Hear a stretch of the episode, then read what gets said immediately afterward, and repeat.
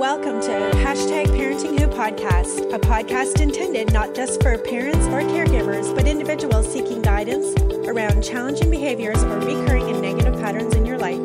Hashtag Parenting Who podcast aims to have you asking, Who am I parenting here, my child or myself? This podcast has a vision of you, the adult, stumbling upon a new relationship with the child you once were. Parenting is no easy task, but it doesn't have to be a burden. We are happy you are here.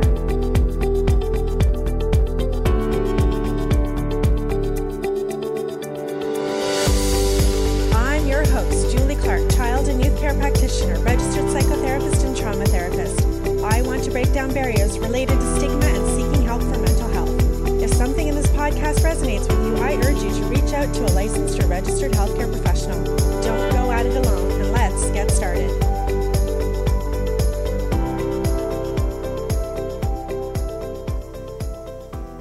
Hey everyone, this is Julie, and today is episode 8 of Hashtag Parenting Who podcast. And for those of you who have listened from the beginning to the end, thank you so much for hanging in there. Uh, these last couple of episodes, they took a while to post, and I thank you for your patience. And it's the final episode of our Unpacking Eating Disorder series. And for those of you who might be curious, might be wondering, how can I work with Sarah or Julie? Uh, we are doing individual therapy, and I am at this point, my caseload is pretty full. And I do know, however, that Sarah is taking new clients, both virtual and um, in person. And so we also have the Eating Disorder Caregiver Coaching Group, which you could find on my website, julieclarketherapy.com. And that's Clark with an E. And Sarah's website is linked in the show notes for today. And her last name is T E R W I L L I G A R. SarahTerwilliger.com is her website. And we'd love to hear from you if you're a family seeking some some support around eating disorders or you want to just educate yourself about eating disorders, by all means, please do reach out. And today I'm actually taping this intro from outside. It's uh, here in Ontario, Canada. We've had a pretty warm and humid summer and a lot of air conditioning on, which I'm not really a big fan of living in Canada, we have to keep our windows closed for a long, long winter. And so I would rather have my windows open, but the humidity has just been, for me, it's, I don't enjoy it. And uh, today out in my backyard on my deck, it's just lovely. So I'm hearing some birds, I'm hearing a little bit of traffic, I'm hearing the buzz of uh, pool pump, and you might hear that as well. Uh, and if my dog finds this snake that I saw here earlier today, which I see her looking for, uh, I will try not to scream loudly into the mic, but I'm um, very conscious of the fact that it's probably underneath the deck right as I'm speaking. Uh, but no, it's it's tremendously beautiful out, and I'm really happy to be able to do my work from home, a home office, and bring this wonderful episode to you. And so today, the title of the episode, oh, I've just misplaced my notes. Well, as I said, is the fifth of our five part series, Unpacking Eating Disorders. And the title is Parents, What Can You Do? And we wanted to bring together, first of all, this entire series is a snippet of what you would get in more depth in as a member in the eating disorder caregiver coaching group and we're not currently running that we hope to again soon and we only need a minimum of three participants and we do that uh, on purpose we don't want to have a large large number just as we're still getting going with this group and just managing the technology as well as our busy schedules, we would run it with a minimum of three people. So just putting that out there. I realize there is a cost involved, but it really is to break down the amount of information and support that you get for two qualified Sarah's being a registered nurse as well as a registered psychotherapist, and myself, a child and youth care practitioner, as well as a registered psychotherapist and trauma therapist. Uh, you are getting a lot of bang for your buck at at the cost there. So we acknowledge that it's you know it's not inexpensive, but at the same time we have to make sure that we complement what it is that we're offering and we um, are able to do that ongoing. So, moving on, parents and what you can do. So, to, in today's episode, we talk about if someone suspects, Sarah talks about how suspecting if someone has an eating disorder and knowing that they have a, an eating disorder is, is very different. And we, if for some reason this is the first episode that you're listening to, we do strongly encourage that people go back and listen to the previous four episodes. And just to summarize those quickly for you, we have uh, episode four on hashtag parenting who podcast is entitled Stigma and Norms. Episode five diagnosed and non diagnosed eating disorders. Episode 6 Understanding the Eating Disorder.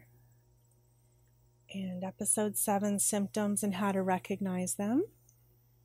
And then, of course, today, episode 5 Parents and What You Can Do. So, what we tried to do is take a lot of uh, the basic details for the eating disorder caregiver coaching group and create a conversation within this podcast to give you all an idea, first of all, to get to know Sarah and I, and to also give you an idea of what you can expect. And then for those of you who maybe choose not to move forward with the caregiver coaching group, at least there's still some helpful information out there by qualified professionals. So, in this episode, as I was saying, suspecting if uh, you or someone that you love has an eating disorder and knowing that they do are two different things. What Sarah talks today, we talk about how being present, kind, caring, and open, having open communication is really important with your uh, child or youth, and how to convey uh, your concern for their safety, for their health, and of course, having regular checkups with your medical doctor as well as uh, therapy. And it doesn't have to be therapy centered around an eating disorder, it can be therapy centered around low mood, for example. And so we talk about the importance of the ability to self reflect as a parent, as an adult, and uh, getting some pushback from the the ill child who may say things like, you know, when you're trying to convey that kindness and caring, they may say things like, it's none of your business, and you might get pushback. And how to know, or not how to know, but to know that their response to you is not about you, it's about them. And for parents, the more you're aware, the more helpful you're going to be. And so Sarah talks about a book, uh, Eva Musby, and I'm going to link that in the show notes and she speaks a, a high, really highly about Eva's book. And um, Eva was the parent or is the parent of a child with an eating disorder. Uh, Sarah also talks about how teens should not be diet- dieting and how we as adults in the lives of young people need to be very mindful of our actions. Are we dieting in front of our kids? Are we focusing on calories and intake and losing pounds and looking in the mirror and um, we talk a little bit about the verbal and nonverbal language that we that we use in maybe everyday language that we don't even realize is is detrimental and sets a tone for those children who retain everything we say. They're like sponges.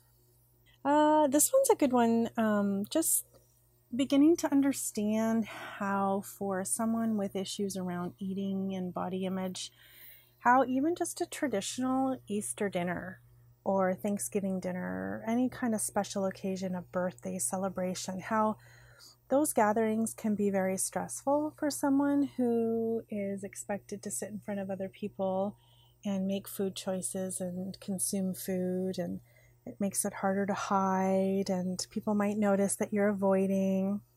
And so, why that's important too, and what's what actually is hard about that. And then we finish things off really quickly about uh, Sarah talks a little bit about how, you know, in the teenage years they want to be independent, but give some context to how much independence one would give someone. So, for example, if the child or youth is really unwell and very low weight, very entrenched in, in their eating disorder, they'll need more support versus that more support around their nutrition versus that individual who's actively working on and is recovering from an eating disorder. And realizing you know I, I think it's a delicate balance and it also depends on the individual child or youth and the dynamics and so a lot of this information that we share is generalized because it's so specific to your family dynamics your child your youth uh, how well you are, how supported you are as a parent, as a caregiver. And uh, so I hope that some of those things are helpful for you all, like I said. And I really, really appreciate you guys tuning in. And please don't hesitate to make your thoughts known about our series. We would love to hear from you. And you can do that over on iTunes. And there is a link on my website uh, julieclarketherapy.com. There's a Parenting Who podcast link, and or you can go directly to parentingwhopodcast.com, and that goes to my website as well. And there is an iTunes link there. So thank you so much for tuning in, and please do let your thoughts be known and best of luck. And maybe we'll actually meet some of you in the virtual caregiver coaching group. Bye for now and enjoy this. Hey Sarah, it's nice to chat with you again. Thank you to thank you for coming back to hashtag Parenting Who podcast. Yeah, absolutely. Thanks for having me. Right, and so today we're taping the fifth of our five point our five part series in unpacking eating disorders, and we're going to talk today about parents and what they can do, what they can do, parents and caregivers, and what they can do uh, I guess if they suspect an eating disorder, if they want to just educate themselves more about what that is, what that looks like. And um, yeah, so take it away. Well, I think, I mean, if we're looking at parents who suspect an eating disorder, I think that that's a little bit different than if you know and have um, your child diagnosed with one. Um, if you're if you're suspecting one, then there's like signs and things you can look for, and you can refer back to our symptoms um, podcast for for more information on that. Mm-hmm. Um, but I mean, really, is advocating for your child. If you suspect they have an eating disorder, um, they may be really, um, they may not want to talk about it, mm-hmm. Um, and may not want to bring it up with you but uh, just continuing to be present, be kind and caring, and open that door and that gateway for open communication with them. I think that's that's one way to go about it, and also letting them know that you're concerned with about their safety and their health, and that that's really important.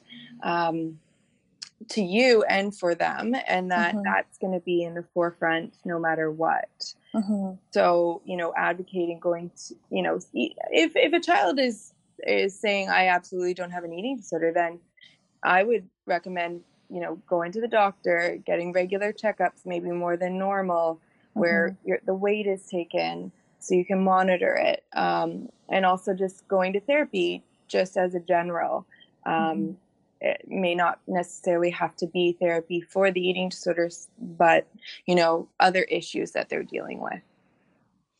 Yeah, that's good advice because, um, well, we're both therapists, and I'm a huge advocate for people getting therapy. So it's true; it doesn't have to be that there's an eating disorder or a suspected eating disorders. They can just they can just build that relationship with someone and um, get some help with with other areas, stress, low mood, all of those kinds of things. Yeah, exactly. Mm-hmm.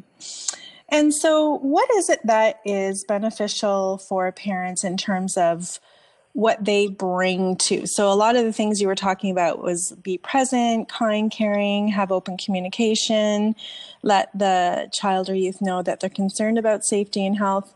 And sometimes uh, a child or youth doesn't have a really good relationship or um, they'll sort of push back on some of that kindness and caring.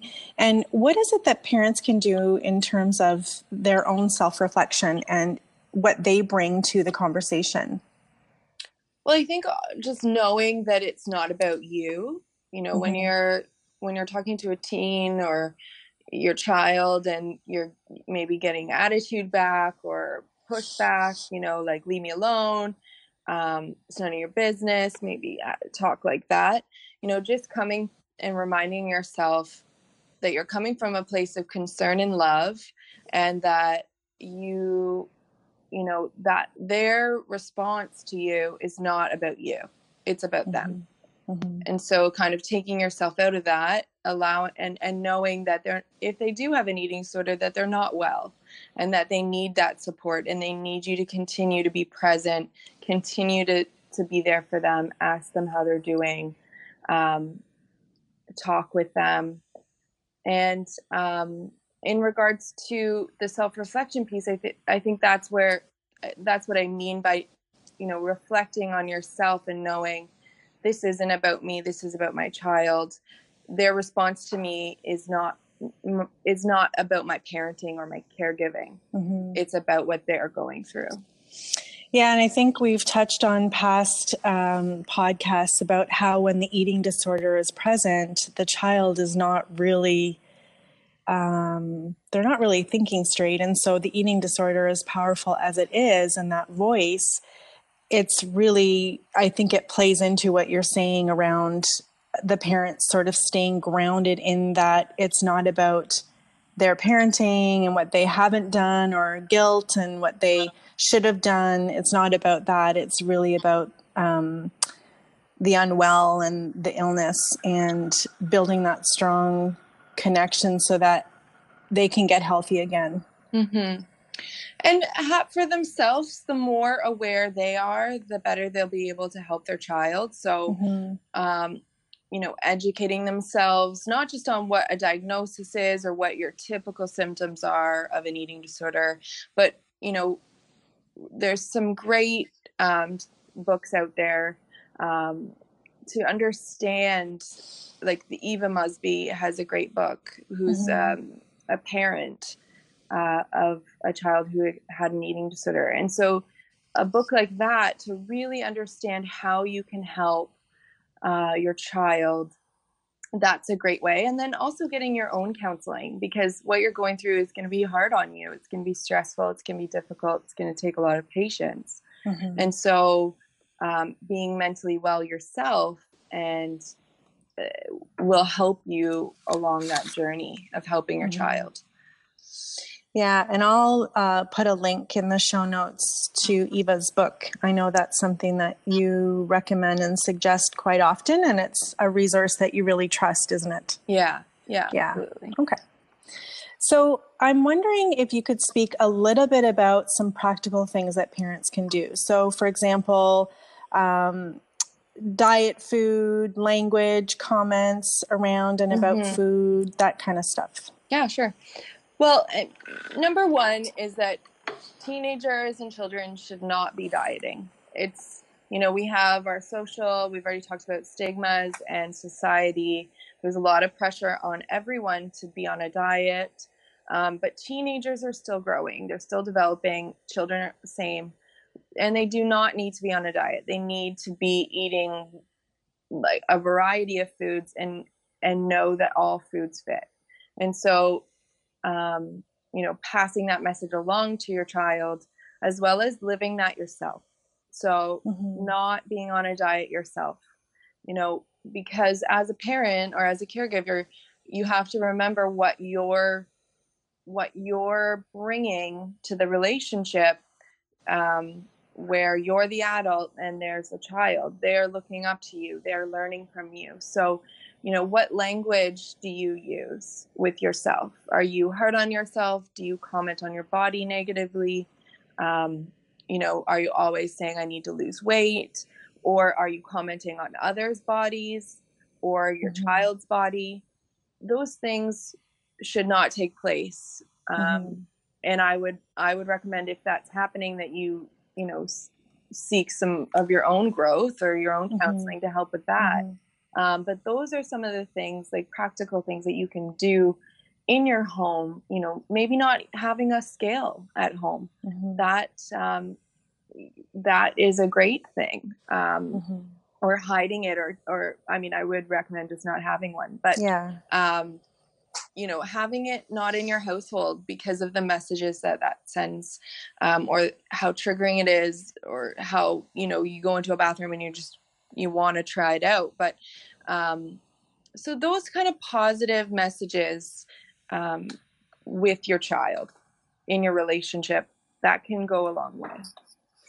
Well, I think even like when you said the language that you use, so there's the verbal sort of language, you know, that oh, I feel terrible because I ate too much, or, you know, Mhm. asking the question, does this outfit make, make me look fat? Those kinds of things. But there also is a nonverbal language too, isn't there? Yeah. I mean, if you truly are okay in your own skin, um, that's going to emulate through a lot of different areas of your life. Mhm. Um, and you're, you're, you know, it brings like an energy with you. And so your, your child or the, the, um, teenager that you're looking after is to, is to pick up on that and is to Mhm. sense that. Mhm. Um, and I'm not saying that these things are what cause an eating disorder. It's just, you know, how can you create a positive, healthy um, relationship with food in your home, and how can you, um, you know, teach younger younger individuals to have a good relationship with their body and body image.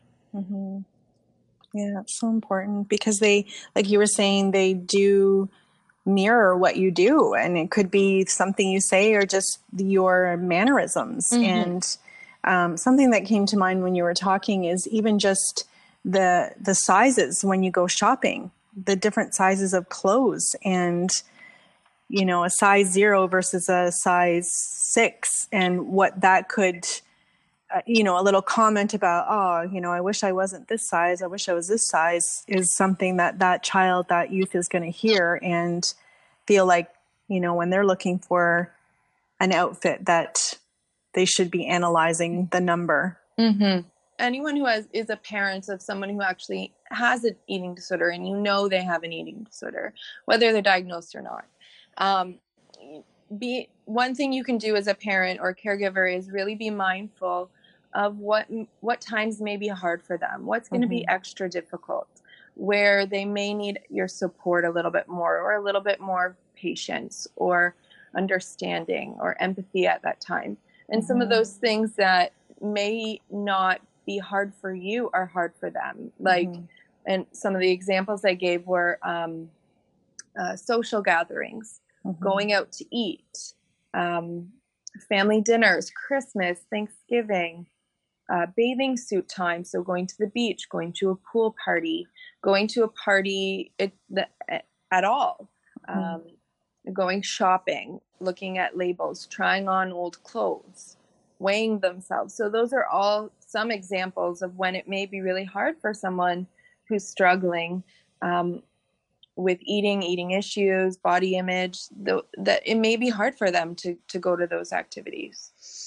I remember when I was working in outpatient for eating disorders, they would plan around those some of those events that you're talking about, and a birthday party with cake and lots of sweets was usually a big stressor, among Yeah. other things. But um, so the planning and the organization that goes into attending these traditional meals or these parties that's really important isn't it Yeah, yeah, and talking to them beforehand and say, you know, is this a is this a difficult thing for you to go to? Can I help you with that? What's hard about it? Um, you know, what's making you stressed or worried? You know, can we make a plan together? Mhm. Letting them know that you that you're trying to understand will will help in itself.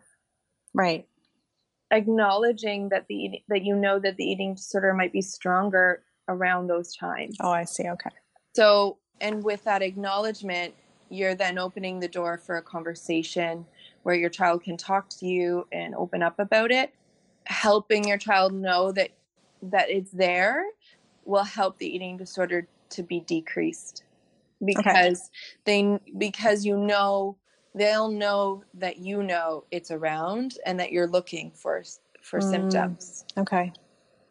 Okay. Which may it may decrease the the amount of symptoms that may occur if they know that they're oh my mom knows that this is a hard time. She might be monitoring me a little bit more. And the other thing giving independence to the the child especially youth they want their independence. But you mention or talk a little bit about how the eating disorder can use this independence. And it thrives on the lack of relationship and connection between parent and child. And how what's the delicate balance in that? And i realize it's probably different for every unique individual and every dynamic in the family. But do you have some thoughts on on the independence piece um well i think it depends on the stage your child is in okay. um, where the independence comes in I think when you're when someone is really ill um, and low weight and not and is kind of really entrenched in their eating disorder, mm-hmm. I think that is the time where they need to be supported more, have someone around them more. Um, but if someone is recovering and moving towards steps and you've seen that they're, you know, that they're they're taking all their nutrition, that they're really trying, that their weight is increasing, or um, that you notice their symptoms have decreased. I think then, you know, starting off with allowing them to go to events outside of meals, mm. Um, that's probably a good place to start. And then working your way from there. I know within the inpatient um, program that, that we've worked, um, we'd often start with baby steps of going out outside of meals, then um, taking a bagged meal with you and having to bring it back. Um, but that's a place where we can really monitor everything. Yeah. As a as someone at home, I think you have to use your judgment. Mm-hmm. Um, if if the time they were out, they needed to have nutrition and they didn't take it, then they need to take it when they get home or before they go. Um, and I would say usually before they go. Mm-hmm. Yeah, because the stress isn't isn't as prominent at that point. I'm mm-hmm. imagining. Yeah, and they can focus a bit better. But yeah, it is a difficult time because teenagers do want that independence, and you can give them that. I think it depends on the severity of your child um, and the diagnosis, and yeah, and just seeing. You know, I I hope that if your child has an eating disorder, you have connections to a doctor. Um, or a nurse practitioner, social worker, therapist um, to help you with some of this stuff, you know, mm-hmm. transitioning back to kind of normal life. Mm-hmm. So, yeah, because one of the other things that's in my mind too is like you know you talked about the bagged lunches and stuff like that and when teens are out amongst their peers the last thing they want to do is eat at a different time than the other ones and you can see right. how yeah so if there's a certain time that they have to have their nutrition, and then that just right there poses a, a bit of an obstacle for them. Well, that's great, Sarah. Thank you so much for providing some more information and insight into what parents can do for those who are struggling with an eating disorder, or even for those parents or caregivers who are wondering or suspecting or seeing some signs. This is a bit of bit more tangible information that they can uh, incorporate and think about in their day. So thanks very much. Yeah, no problem. Okay, take care. Bye bye. Bye.